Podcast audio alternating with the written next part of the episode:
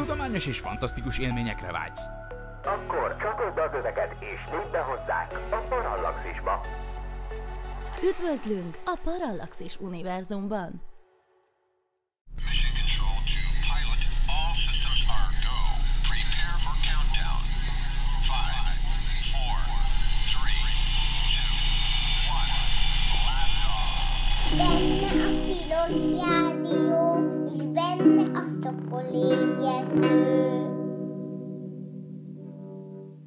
Jó reggelt kívánok, ez itt valóban a Tilos Rádió, a 90,3 MHz-es frekvencia modulált sávon, illetve a tilos.hu, benne pedig a Szokolébresztő, vagyis az űrös műsor. Az én nevem dr. MZ per X, azaz Vince Miklós, és ma egy különleges adásunk van abban a szempontból, hogy már hosszú idő óta először, de felvételről jelentkezünk, mégpedig One Man Show keretében, vagyis ma egyedül leszek.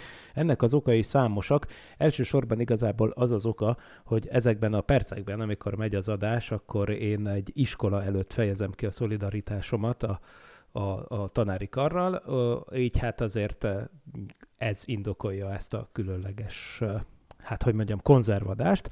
Szerencsére, akik mégiscsak azt szeretik, hogy élőben történik beszélgetés az űrről, azok például tegnap este jól járhattak abból a szempontból, hogy én is ott voltam, és még inkább jól járhattak abból a szempontból, hogy a, a Space Junkie csapata ott volt, tehát volt egy élő YouTube-os közvetítés tegnap, ami annak volt szentelve, hogy a hold távolságából visszajött a már sokat emlegetett Orion űrhajó.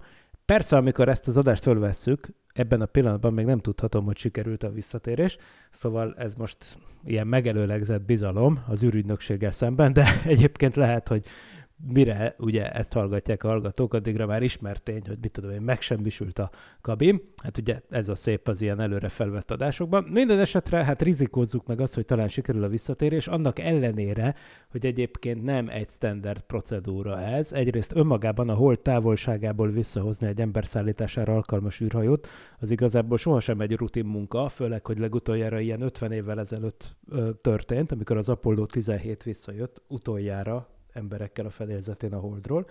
Ugye most az mostani Orion űrhajón nincsenek emberek, viszont ugye hát mégiscsak egy új űrhajó, ami bár ugyan volt már egy kísérleti repülés ennek a konstrukciónak, de az egy sokkal alacsonyabb sebességű belépést próbált ki, egy nagyon rövid tesztrepülésen, aminek kifejezetten az volt a célja, hogy igazolják, hogy hogy működik a hőpajzs, meg hogy működnek ezek a, az egyéb rendszerek. De hát azért ez mégsem az a fajta visszatérés volt, amit most kipróbálnak. Ilyenkor ugyanis az történik, hogy hát szinte a föld felszínéről érvényes szökési sebességgel, illetve hát ahhoz nagyon közeli sebességgel, nyilván kisebb sebességgel, lép be a légkörbe egy űreszköz. Ez esetben ez a sebesség ez olyan 11,1 km per másodperc is lehet. És ugye ezzel az elképe, elképesztő sebességgel neki ütközik a kabin az egyre sűrűbb légkörének a Földnek, és hát azért aztán olyan, hát olyan 60-70 km magasságban azért már elég komoly izzások történhetnek. Szóval az mindenképp egy izgalom, mert ugye nyilván ez azt jelenti, hogy amikor ilyen szín, szinte a végtelenből érkezik az űrhajó, tehát nem földkörüli pályáról jön vissza, az ugye azt jelenti, hogy a mozgási energiája amúgy a kétszerese egyébként, ami azt jelenti, hogy a föl melegedése is nyilván a kétszerese. Majd erről is beszélgetünk egyébként, hogy egyáltalán miért olyan nagy szám, és miért annyira nehéz visszajönni egy űrhajóval az űrből. Na de eleve mi is az, hogy űrből meg visszajönni, és hát ugye e, van egy szomorú aktualitása is ennek a dolognak, ami miatt ez előkerül. Ugyan nem űrből való visszatérés, de az első olyan alkalom, amikor egy ember, hogy mondjam, csak leugrott egy olyan magasságból, ami már szinte az űrnek tekinthető, az az volt, amikor 1960-ban a legendás amerikai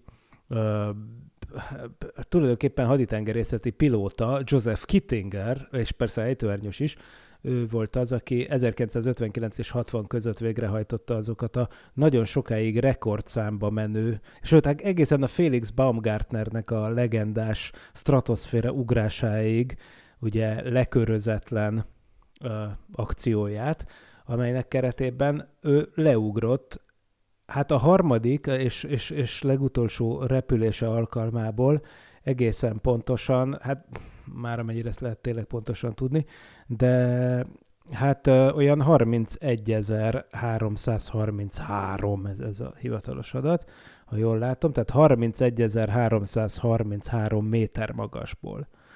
Ö, ami egyébként nagyon sok szempontból már űrszerű környezet. És hát ugye ő neki az volt a feladata többek közt ezen ugrás alkalmával, amit egyébként 1960. augusztus 16-án hajtott végre Új-Mexikóból, hogy ö, hogyha tesztelje ezt a hát közel hangsebességgel történő zuhanás során kinyíló ejtőernyő rendszert. És ezért aztán ennek később, hát ha nem is direkt, de indirekt, nagyon is fontos, ö, hogy mondjam, következménye volt az űrprogramok szempontjából, hiszen például itt alkalmazták először azt a technikát, ami aztán persze az űrprogramban megkerülhetetlen, meg azoknál az űrrepüléseknél is, amelyek során például a Gemini-nél, vagy a korai Space Shuttle repüléseknél uh, katapultüléseket szereltek az űrhajókba vész esetére. Szóval uh, ezekhez megkerülhetetlen volt az a tapasztalat, amiket itt szerzett ez a fickó, illetve hát az őket elő, őt előkészítő csapat, M- mert hogy itt próbáltak először olyat, hogy egy segédernyő kinyílik előbb, egy kis ilyen drogsút úgynevezett, egy ilyen kis kihúzó ernyő, ami aztán kihúz egy sokkal nagyobb fékező ernyőt, és lényegében az biztosítja a földetérést. Na most hát ezeket a kísérleteket, amiket tehát Joseph Kittinger, aki az amerikai légierő United States Air Force kötelékében szolgált, mm, ezeket a kísérleteket tehát nem a NASA hajtotta végre, akkor a NASA, amikor elkezdődött igazából ez a projekt, akkor a NASA egyébként még nem is létezett. Volt ennek egy közvetlen előzménye ugyanis ennek a projektnek, ami már 1950 ha 5-ben megkezdődött, az a Project Man High. Man High, mint hogy hát man, mint férfi, és high, mint, mint magas, de itt, itt ugye ez egy űrkorszak előtti uh, hadi, uh, hát egy had, hadi kísérlet volt valójában. Itt az eredeti kísérlet is arról szólt, ez a Project Man High, hogy héliummal megtöltött stratoszféra ballonokkal embereket vigyenek föl.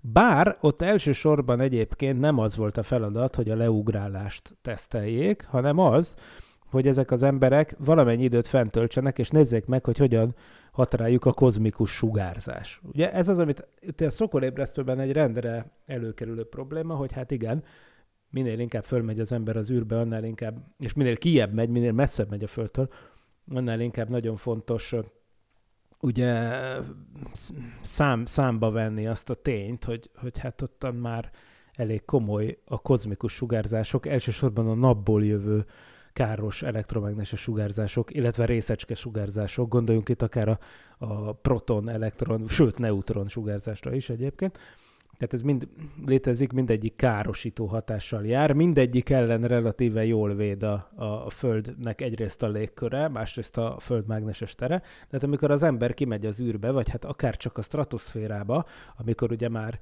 magunk alatt hagyjuk a, Föld légkörének a 95%-át, ami az anyag mennyiségét tekinti, ugye? Tehát, hogyha már az ember fölemelkedik olyan 30 ezer méterre, akkor ott nagyon hasonló viszonyokat talál már, mint amikre mi azt mondjuk, hogy az űr.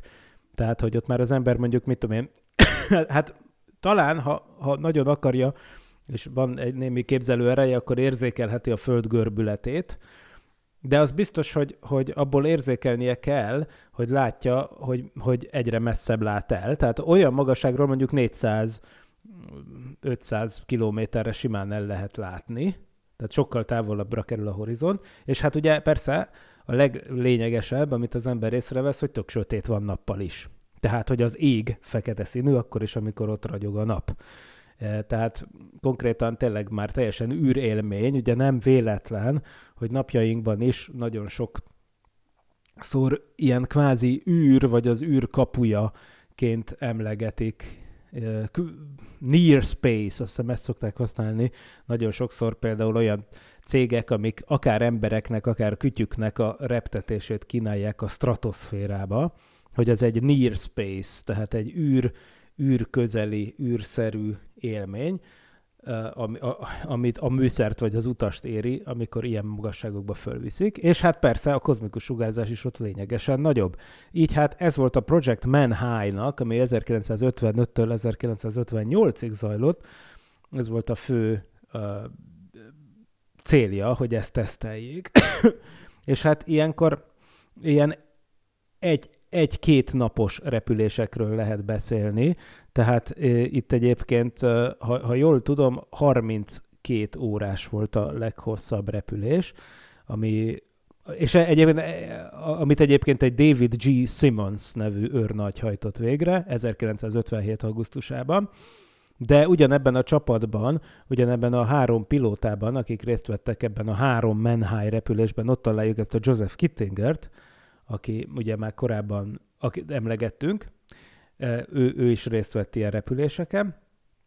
Na és aztán után, de, de mondjuk az ő repülését egyébként rövidebbre kellett vágni, ezt az 1957-es repülést, mert volt valami szelep probléma, ami miatt aztán kiment a, a kabinból, ami tényleg egy ilyen, hát leginkább egy kinder tojás belső alaknak, alakra hasonlító alakú gondola volt, ilyen fémes fémes gondola, és ennek a belsejében helyezkedett el, hát állva vagy félig ülve a szegény delikvens, és hát egy héliumos ballon vitte föl, olyan nagyjából 30 ezer méter magasra, és hát a Kittinger repülése az azért lett rövidebb a kelleténél, mert ugye elkezdett szivárogni egy szelep hiba miatt az oxigén a kabinból, úgyhogy hamarabb le kellett hozni.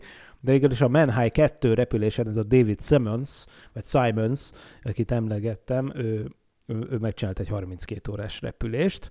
Egyébként ezek a gondolák jó nehezek voltak, tehát hogy például a Simons kabinja ezen a repülésen, ez olyan 7 és fél, hát mondjuk 750 kilós volt, tehát hogy ugye emberrel együtt, aki bele, bele szállt, lehetett akár 800 kg is ennek a szerkezetnek a tömege. És hát ugye ezt emelte föl egy jó nagy héliumos ballon, ugye, ami az egyetlen mód volt akkoriban, hogy ilyen magasságokra lehessen jutni, hiszen az 1950-es éveknek ebben az időszakában még nem voltak meg azok a repülőgépek, amik, vagy hát még csak nagyon kísérleti fázisban voltak meg, amikkel ilyen jó magasra fel lehetett menni. Na és akkor, hát ez egy tök érdekes orvosbiológiai kísérlet volt, és fényesen igazolta, hogy az emberi szervezet képes arra, hogy ilyen egy napnyi nagyságrendű időt fentörtsön egy olyan magasságban, ahol már tényleg az van, hogy, hogy egy csomó minden, ami ide nem jut le, gondoljunk az ózonrétegre, ami fölött történik már ez a repülés, tehát, hogy hogy UV-sugárzás, meg ilyesmik, azok sokkal nagyobb mértékben él, érték ezeket az embereket, és hát ezt fényesen igazolták ezek a kísérletek, hogy ez túlélhető.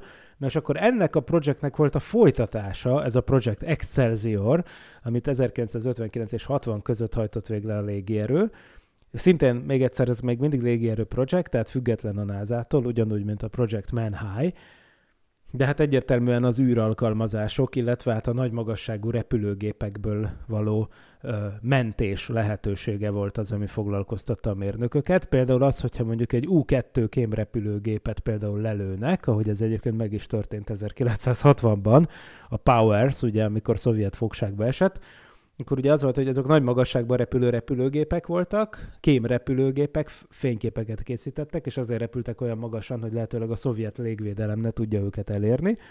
A többek között egyébként éppen előszeretettel fényképezték Bajkonurt, ugye a szovjet űrkutatáshoz használatos rakétaindító helyet, ami ilyen szuper titkos volt, olyannyira, hogy igazából azt sem kötötték a világ órára, hogy hol van. Természetesen az amerikaiak pontosan tudták, már 1956 óta, amikor már látványosan építkeztek ott Kazaksztánban, hogy itt, itt készül valami, és hát a Powers maga is, akit ugye 1960-ban leszedett a szovjet légvédelem egy ilyen U-2 kém repülőgépről, az is ö, ugye ott repült, Bajkonur fölött, fényképeket készített, meg persze nem csak ott, hanem hanem elment még ott a, a közeli Szemipalatyinszki atomkísérleti te- telep fölött is, ez szintén ott van Balhastó környékén, valahol ott van Kazaksztánban, azt hiszem, és akkor ezek után leszették a szovjetek. Na most ugye az U-2 sem a szokásos repülőgépek repülési magasságában repül, hanem mondjuk jó kétszer magasabban,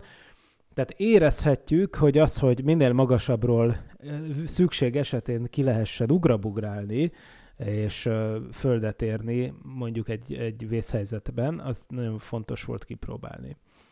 És hát ugye ez volt az egyik fő mozgatórugója, És hát az az igazság, hogy ezt a történetet, hogy, hogy, hogy, hogy itt ez a Kittinger, ez, ez három ilyen ugrást csinált, amiből a harmadik volt ugye nagyon sokáig, tehát évtizedeken keresztül a rekord, az, azt, nagyon, azt, azt valójában senki nem csinálta utána. Itt ugye három teszt ugrásról volt szó. Az 1959. november 16-ai volt a, a legelső, ami a leg, legkalandosabb volt. Ott, tehát ebből a gondolából, ami nagyon hasonlított ahhoz, mint amit a Menhai-hoz használtak, tehát lényegében annak volt egy átalakított változata, csak hát most itt kiugrott belőle.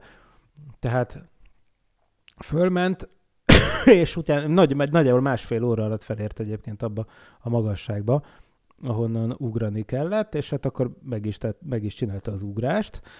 Ugye ez még nem 30 ezer kilométer magasságból, hanem ezen az első repülésen csak, idézőjel bezárva, 23.287 méteres magasságból ugrott le.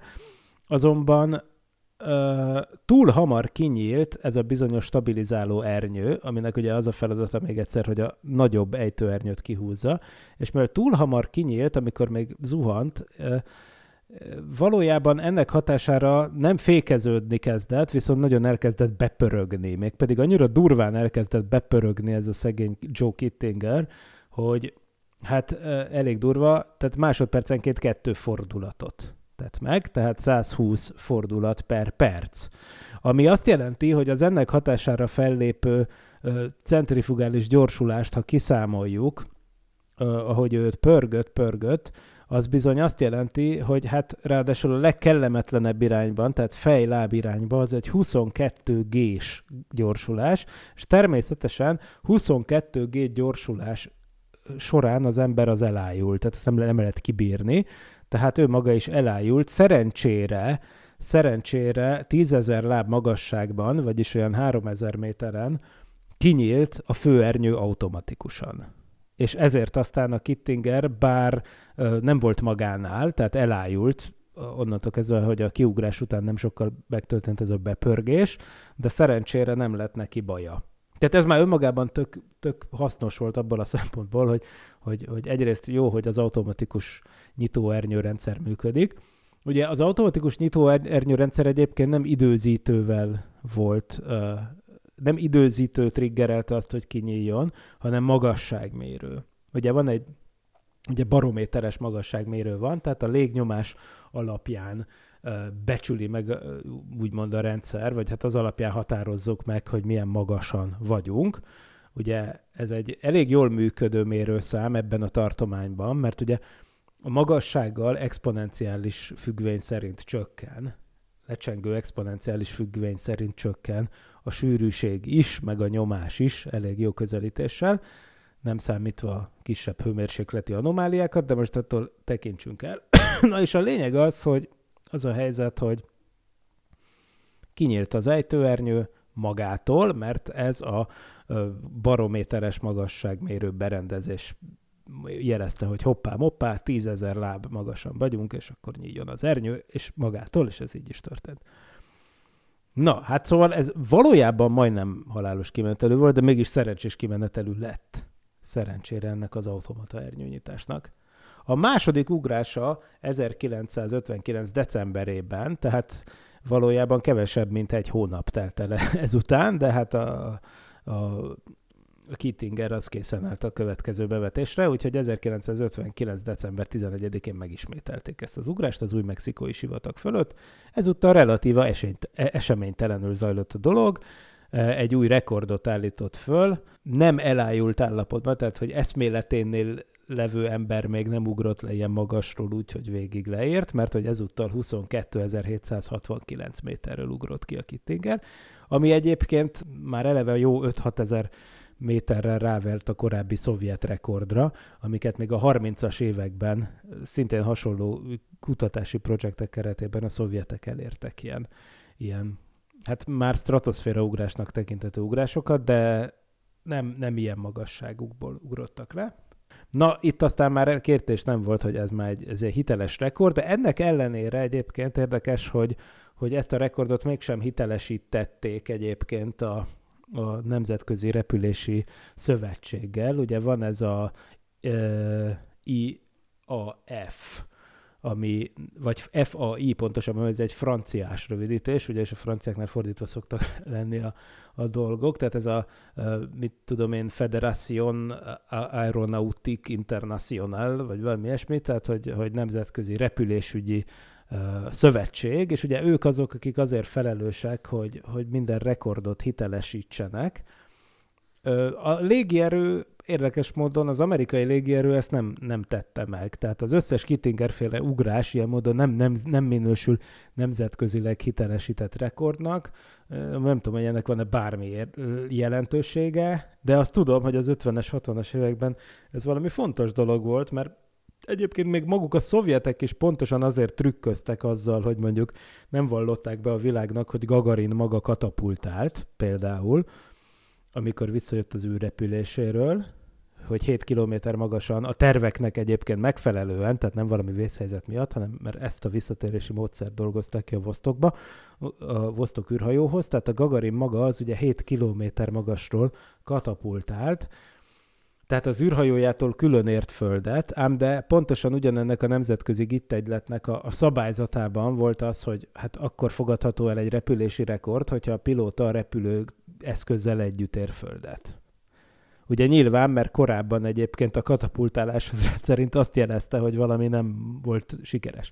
Tehát a Vostok esetében nem erről volt szó, de mégis pont ezért, hogy féltek, hogy majd nem fogja, nem fogja az FAI hitelesíteni ezt a rekordot, ezért aztán mit csináltak? Hát kamusztak. Tehát, hogy konkrétan évtizedeken keresztül azt lehetett olvasni, meg a 80-as években is, a magyar űrhajózási lexikonban is ugye azt lehet olvasni, hogy, hogy Gagarin a kabinban ért földet. Minden későbbi Vostok űrhajós amúgy kiugrott az ejtőernyővel, de a Gagarin a kabinban ért földet. Most erre, erre az egész marhaságra pontosan emiatt a nemzetközi rekord regisztráló szervezet miatt volt szükség, de úgy látszik érdekes módon az amerikaiakat ennyire ez nem érdekelte, úgyhogy a Kittinger nevét egyébként ezekben a rek- nemzetközileg hitelesített rekorddokumentumokban soha se lehetett látni.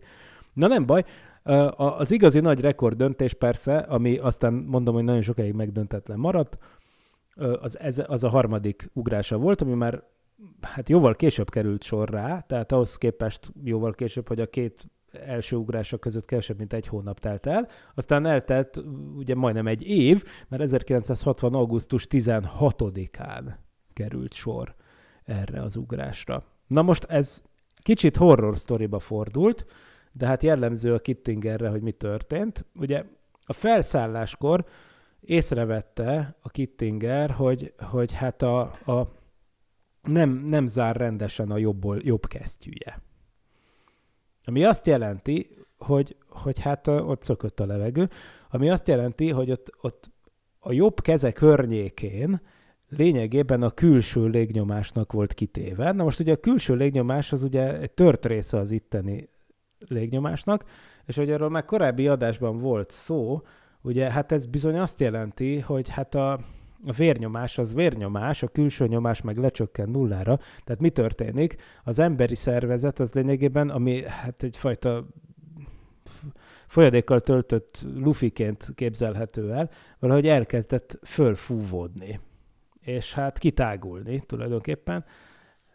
Nagyon brutális képek vannak ugyanebből a korszakból, amik azt mutatják, hogy egy kísérleti nyulat betesznek egy barokamrába, és fölviszik 30-40 ezer méternek megfelelő magasságra. Úgy értem a felvisziket, hogy persze nem viszik sehova, hanem hogy a barokamrában csökkentik úgy a légnyomást, hogy annyi legyen, mint ott, és hogy a nyuszi a testméretének sajnos a háromszorosára felfúvódott, amit mondanom sem kell, nem is élte túl. Lehet, hogy eleve egy halott nyuszi volt, hogyha volt bennük valami emberség. A lényeg az, hogy hát ehhez nagyon hasonlóan járt a Kittingernek a jobb keze. Ugye talán nem gondolta végig, hogy ez mennyire durva lesz. Tehát a, a karjának az, a, a vastagsága háromszorosára felduzzadt, mire felért a 30 ezer kilométerre, ám ő azt következtette ki, hogy hát ez fáj, mint a fene, nyilván, ám de bal kézzel is ki tudom oldani az ejtőernyőt, tehát mindent meg tudok csinálni bal kézzel, az ajtó kinyitását, a kiugrást, az ejtőernyő kioldást, mindent meg tudok csinálni bal kézzel.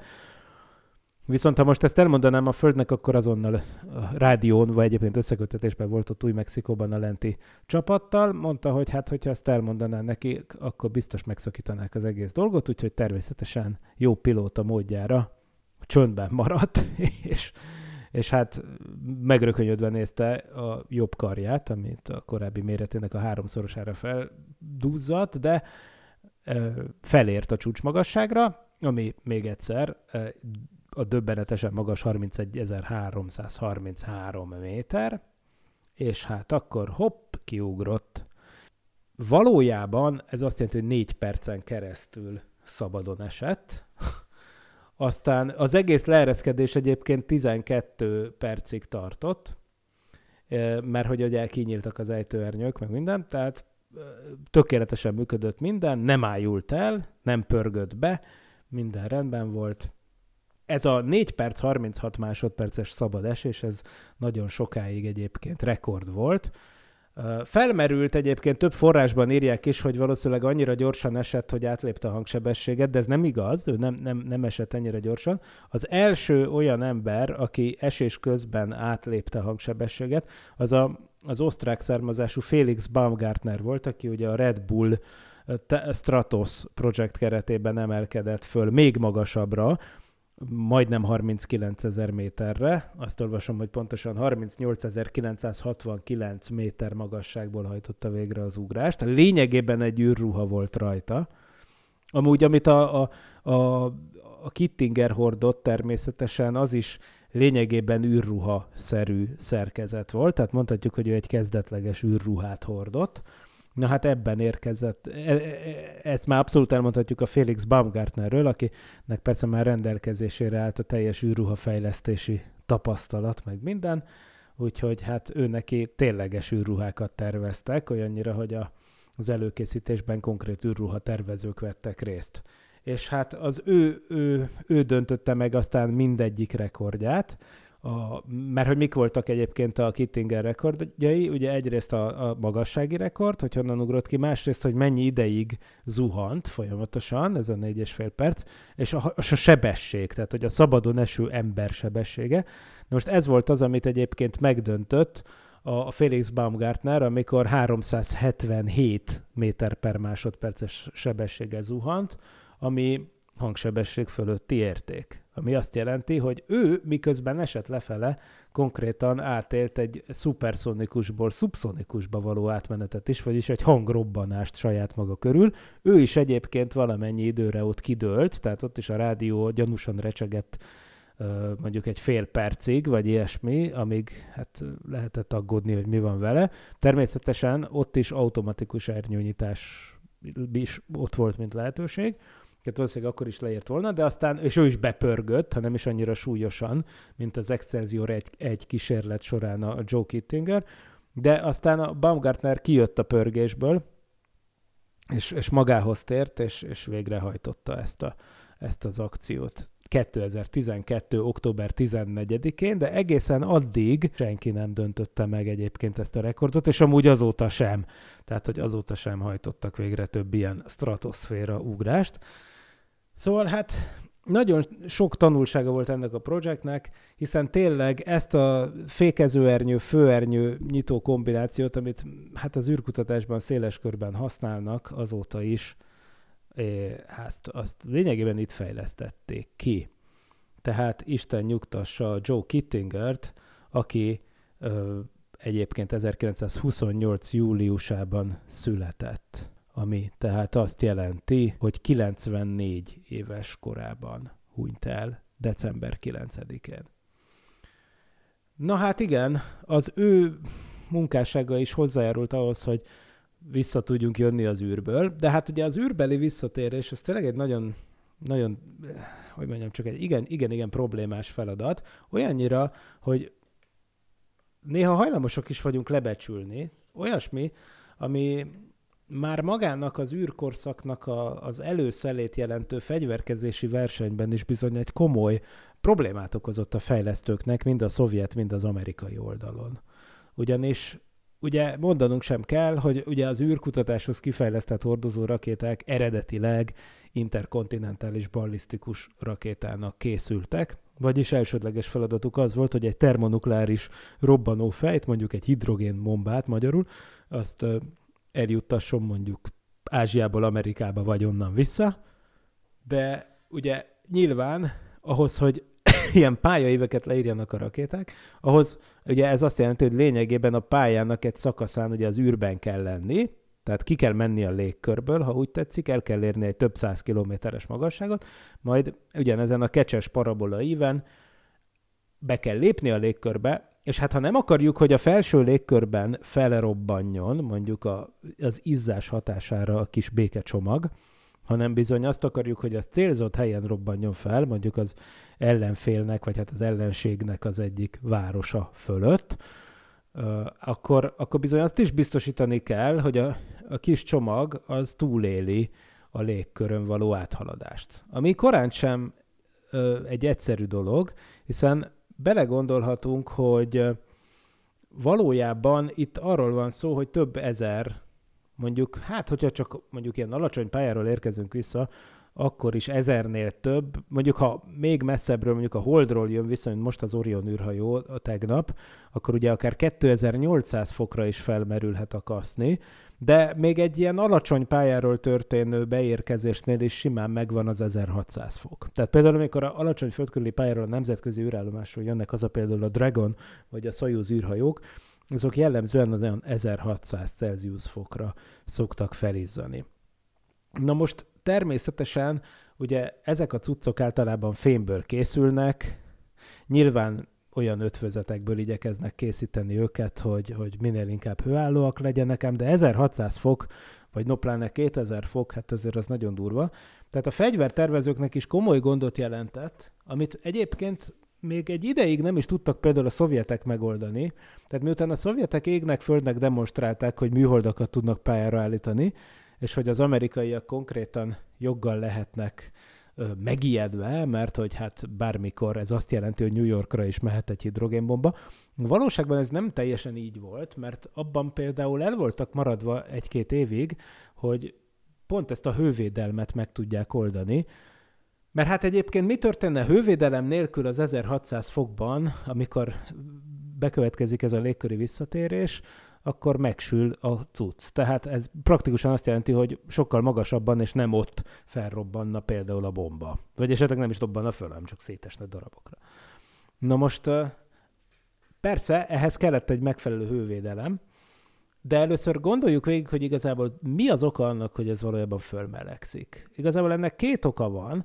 Amit szoktak mondani egyrészt, hogy ez a surlódási hő, az igazából csak a kisebb része a dolognak. Mert persze, nyilvánvaló, hogy amikor az egyre sűrűbb légkörbe belép a, a test, akkor az persze fölmelegszik, hiszen még egyszer itt jó nagy sebességekről beszélünk, egy másodperc alatt több kilométerről beszélünk, ami azt jelenti, hogy ugyanúgy, hogy összedörzsöljük a kezünket, fölmelegszik. Nyilván az, hogy egy közeg áramlik körülötte, az is persze hőt ad át, és így a mozgási energiának egy része hővé disszipálódik a surlódási hő miatt. Ez tényleg egy létező effektus, de érdekes módon a melegedés nagyobb részt nem ennek köszönhető, hanem annak, hogy amikor ez belép a légkörbe, egy ilyen szerkezet, akkor a hangnál lényegesen gyorsabban lép be.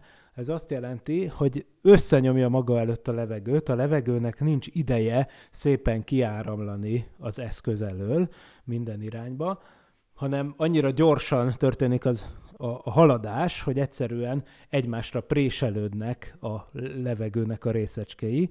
Tehát még egyszer az űreszköznek a mozgása, meg hogyha összevetjük az űreszköz keresztmetszetével, az gyorsabb annál, mint hogy azt az űreszköz keresztmetszetnyi utat a szabad mozgással megtegyék a részecskék, a levegő részecskéi. Magyarán nem tudják szépen kikerülni a részecskék az űrhajót, mert hát a nyomás hullámok áramlási sebessége, tehát mondjuk a hangsebesség, ugye pontosan ugye a hang az nyomás hullám, tehát a, a hangsebesség az egyszerűen túl lassú ahhoz, hogy szépen kiegyenlítődjön a sűrűség, tehát tényleg összenyomható közekként viselkedik ilyenkor a levegő, mert annyira gyorsan nyomja össze maga előtt a cucc, és hát ugye akkor lényegében egy nagy nyomású felület keletkezik előtte és körülötte. Ez az, amit egyébként sugárhajtású repülőgépeknél is, sőt rakétáknál is a startnál, hogyha látott valaki ilyen közvetítést, az láthatja, hogy amikor a rakéta átlépi a hangsebességet, akkor ugye az történik, hogy akkor lép föl az a, az az esemény, amit úgy szoknak mondani, hogy el, a rakéta átlépte a max Q-t, vagyis elérte a maximális dinamikai nyomás értékét. Ez pontosan annak felel meg, hogy teljesen összenyomja maga előtt a levegőt, és hát ez miatt aztán maximális a rakétára is visszaható nyomás. Ez az, amit Chuck Yeager idejében, aki ugye az első pilóta volt, aki 1947-ben átlépte a hangsebességet, Ugye Chuck Yeager idejében azt mondták, hogy hát ez talán lehet, hogy ez egy áttörhetetlen fal. Tehát, hogy egyszerűen az vár a pilótára, hogy összenyomja maga előtt a levegőt, ami aztán olyan szinten feltorlódik előtte, hogy olyan nyomást jelent, mintha egy falnak repülne neki, tehát egy áttörhetetlen hangfal, ami aztán lényegében, vagyis nyomásfal, mondjuk így, nyomás lökés hullám, amit aztán, hogyha a pilóta meg akar előzni, tehát át akar haladni ezen a képzeletbeli falon, akkor miszlikre fog törni a repülőgép. Ugye nagyon valid elképzelésnek tűnik, ezt, mert hogyha az ember beírja az egyenletbe, akkor tényleg az jöhet ki, hogy ott végtelenné válik a nyomás, amit el is neveztek Prantl Glauert szingularitásnak, ami hát tényleg azt mutatja a szingularitás, hogy ott valami ott végtelenné válik. Tehát az, az egyenletek már nem tudják megjósolni, hogy mi történik ott, és akkor bizony kísérletekre, vagyis kísérleti pilótákra van szükség, hogy ezt teszteljük. Most egyébként, aki már látott karikásos tort, vagy még inkább aki hallott már karikásos tort, az tudhatja, hogy azért valószínűleg nem végtelen ott a nyomás, hiszen persze a csikósok a, a, ott az Alföldön, amikor pattogtatják az ostort, akkor pont az történik, hogy az ostornak a vége az már annyira gyorsan mozog, hogy az már gyorsabban megy, mint a hangsebesség, és ezért azok a pattanások, amiket hallunk, azok gyakorlatilag pici hangrobbanások, ami pont azt jelenti, hogy amikor ezt a lökés hullám falat, úgymond elétornyosuló nyomásfrontot átlépi a, az ostornak a vége. Egyébként a természet is kifejlesztett szuperszónikus állatot, csak jelenleg nem él ilyen, de a paleontológusok azt mondják, hogy a Diplodocus nevű dinoszaurusz, ami egy ilyen nagy méretű növényevő volt, egy sauropoda. Bécsben például meg lehet nézni, vagy persze Londonban, meg sok helyen meg lehet nézni kiállítva a csontvázát, és hát azt lehet ész- észrevenni, hogy van neki egy nagyon-nagyon-nagyon hosszú, ostorszerű farka. És hát a paleontológusok fizikusokkal összefogva azt számolták ki, 10-20 évvel ezelőtt, hogy bizony alig, hanem az volt, hogy ez olyan gyorsan tudott suhintani, ha védekeznie kellett a ragadozók ellen ezzel a hosszú far, farkincával, hogy hát annak a vége az valószínűleg átlépte a hangsebességet, tehát bizony akkor a Jura korszakban is lehetett hangrobbanásokat hallani.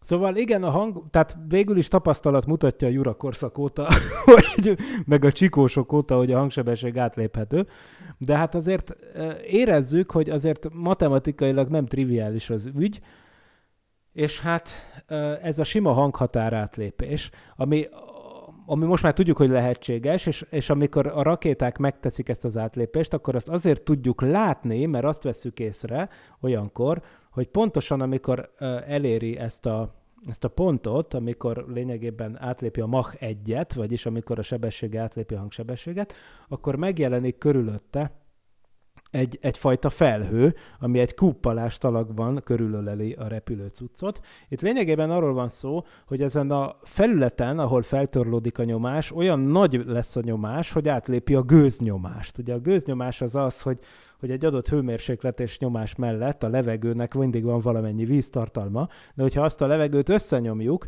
akkor, akkor már ugye kevesebb nedvességet tud tárolni magában, és a víz, ami vízgőz formájában volt benne a levegőben, az egyszerűen kicsapódik, magyarul felhőképződés történik olyankor, pára kicsapódás, és ez az, amit lehet látni olyankor a sugárhajtású repülőgépek körül, egy ilyen kúpalakban megjelenik ez a fajta felhő tulajdonképpen. Na most, oké, okay, azt látjuk, hogy nem, nem robbannak szét a repcsik, mert ők ezt átlépik, de azt is látjuk, hogy egy nagy nyomású felület jelenik meg. Na most, amikor visszatérünk arra a problémára, hogy ennél mennyivel durvább az a helyzet, amikor még ennek a sebességnek a szok sokszorosával, mondjuk a húszszorosával belép a légkörbe egy űrhajó. Na ott is ugyanezt történik, hogy természetesen, hogy megjelenik előtte egy lökés hullám, és a lökés hullám összenyomja maga előtt a közeget, és annyira összenyomja a közeget maga előtt, hogy, hogy, a, hogy természetesen akkor annak ott növekszik a, az összenyomás hatására, annak a gáznak növekszik ott a hőmérséklete is, és annyira megnő a hőmérséklete, hogy plazmává válik. Ugye egy bizonyos hőmérséklet fölött az van, hogy a molekulák e- szét, szétesnek pro, ö, atommagokra és elektronokra egyszerűen, mert olyan nagy a hőmérséklet, hogy, hogy a hőmozgás az átlépi a kötési energiát, lényegében egy plazma jelenik meg.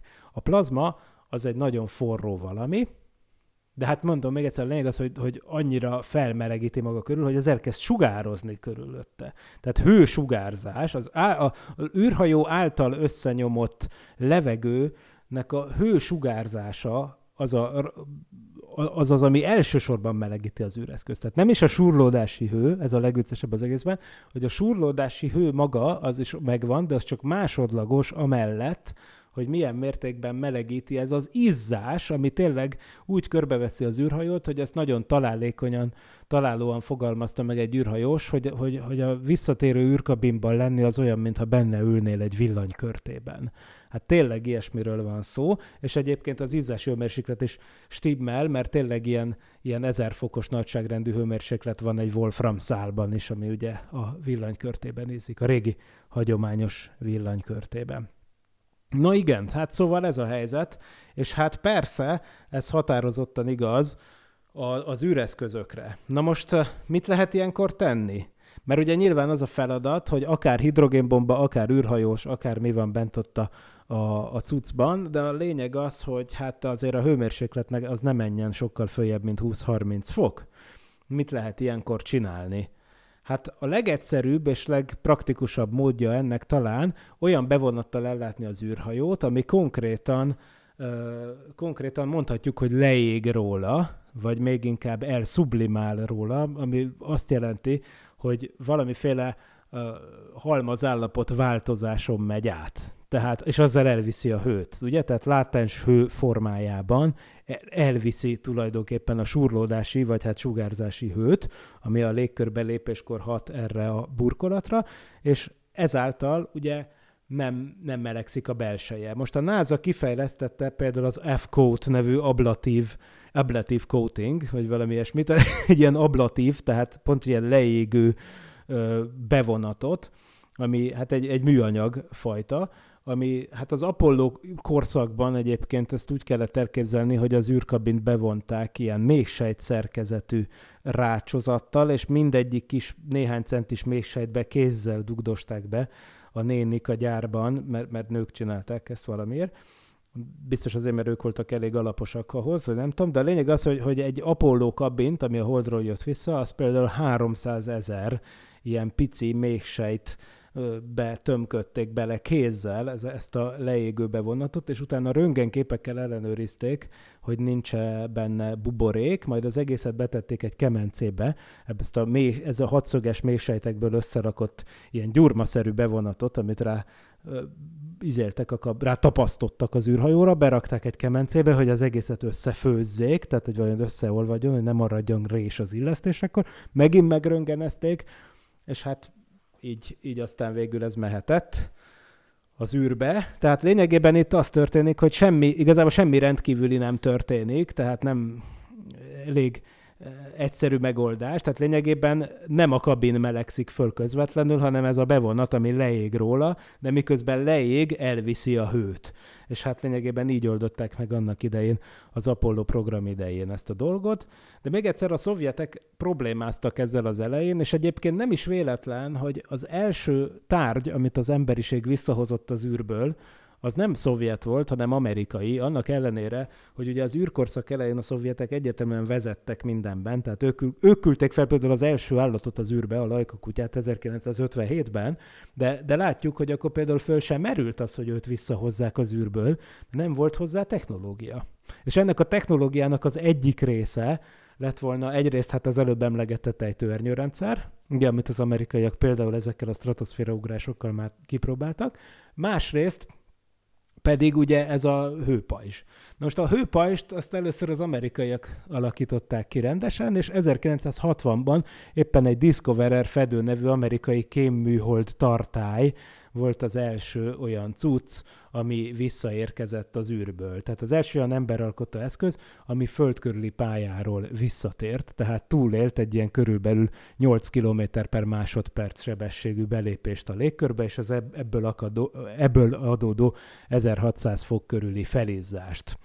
Úgyhogy hát igen, ez mindenképp egy, egy, egy nagy diadal volt. Persze aztán a szovjetek is már akkor már majdnem kész voltak, tehát 1960-ban már ők is visszahoztak egyébként néhány hónappal később valami cuccot az űrből, aztán 1960-ban a szovjetek már élőlényeket is visszahoztak az űrből, nem a lajkát ugyan, de a Bielka és a Strelka nevű kutya házas párt, azt sikeresen visszahozták az űrbe egy kísérleti űrhajóval, olyannyira, hogy ők utána még gyerekeket is nemzettek, mármint ez a kutya házas pár, sőt, mi több, az egyik ilyen kutya kölyköt a Khrushchev, amikor ment polgárpukkasztó látogatásra Amerikába, akkor nem átallotta az egyik ilyen kis kutyát átadni, vagy legalábbis elküldetni a Jacqueline Kennedynek a Fehér Házba, úgyhogy egy ideig ugye a Fehér Házban élt egy szovjet űrkutyakölyök, aki az első olyan kutyapárnak a kölyke volt, aki visszatért az űrből. Na, hát szóval hát ez van, ez egy eh, nagyon érdekes dolog ez az űrbeli visszatérés.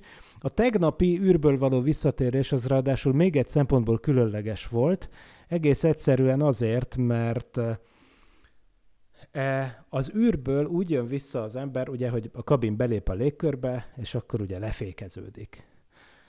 Mozgási energiát veszít, ugye itt van ez a, összenyomja maga előtt a levegőt, meg surlódik, meg ezek a dolgok történnek, amikről meséltünk az előbb. Ugye ez mind, mind, mind, mind az a célja ennek az egésznek, hogy lassítsa az űrhajót, tehát nem véletlen, hogy az Apollo kabin, meg hát lényegében az összes ilyen űrkabin, ami embereket szállít, az úgy néz ki, hogy hogy a teteje áramvonalas, de az alja lapos. Mert nyilván, amikor fölfele megy a rakéta hegyébe, akkor legyen minél kisebb a légellenállása, de amikor lefele jön, akkor legyen minél szélesebb az alja, hogy, hogy minél jobban fékeződjön. Hiszen a visszatérésnél az a feladat tényleg, hogy több kilométer per másodpercről néhány méter per másodpercre rendes vi- vizet vagy szárazföldet érési sebességre lelassuljon a szerkezetünk.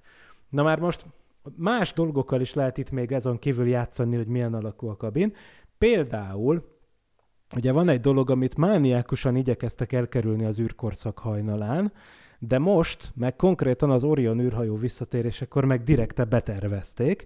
Ez pedig az, hogy amikor túl lapos szögben érkezik egy kabin a légkörhöz, akkor, akkor hogyha nem a megfelelő szögben áll, és nem a megfelelő szögben találja el a légkört, akkor előfordulható olyan helyzet, hogy nagyon hasonlóan ahhoz, ahogy a vízen kacsázó kavics vissza, bemerül egy kicsit a vízbe, de aztán lényegében a beérkezés miatt összenyomja maga alatt a vizet egy picit, és aztán az visszaverődik rá tulajdonképpen, amelynek hatására végül nem belemerül a vízben, hanem kipattan belőle. Na most ugyanez megfelelő körülmények között az űrhajókkal is előfordulhat. És az Apollo program idején nagyon féltek attól, hogyha mondjuk rosszul célozzák be a belépési folyosót, túl laposan érkezik az űrhajó, akkor előfordulhat, hogy lepattan, és kirepül az űrbe, és soha többé nem jön vissza.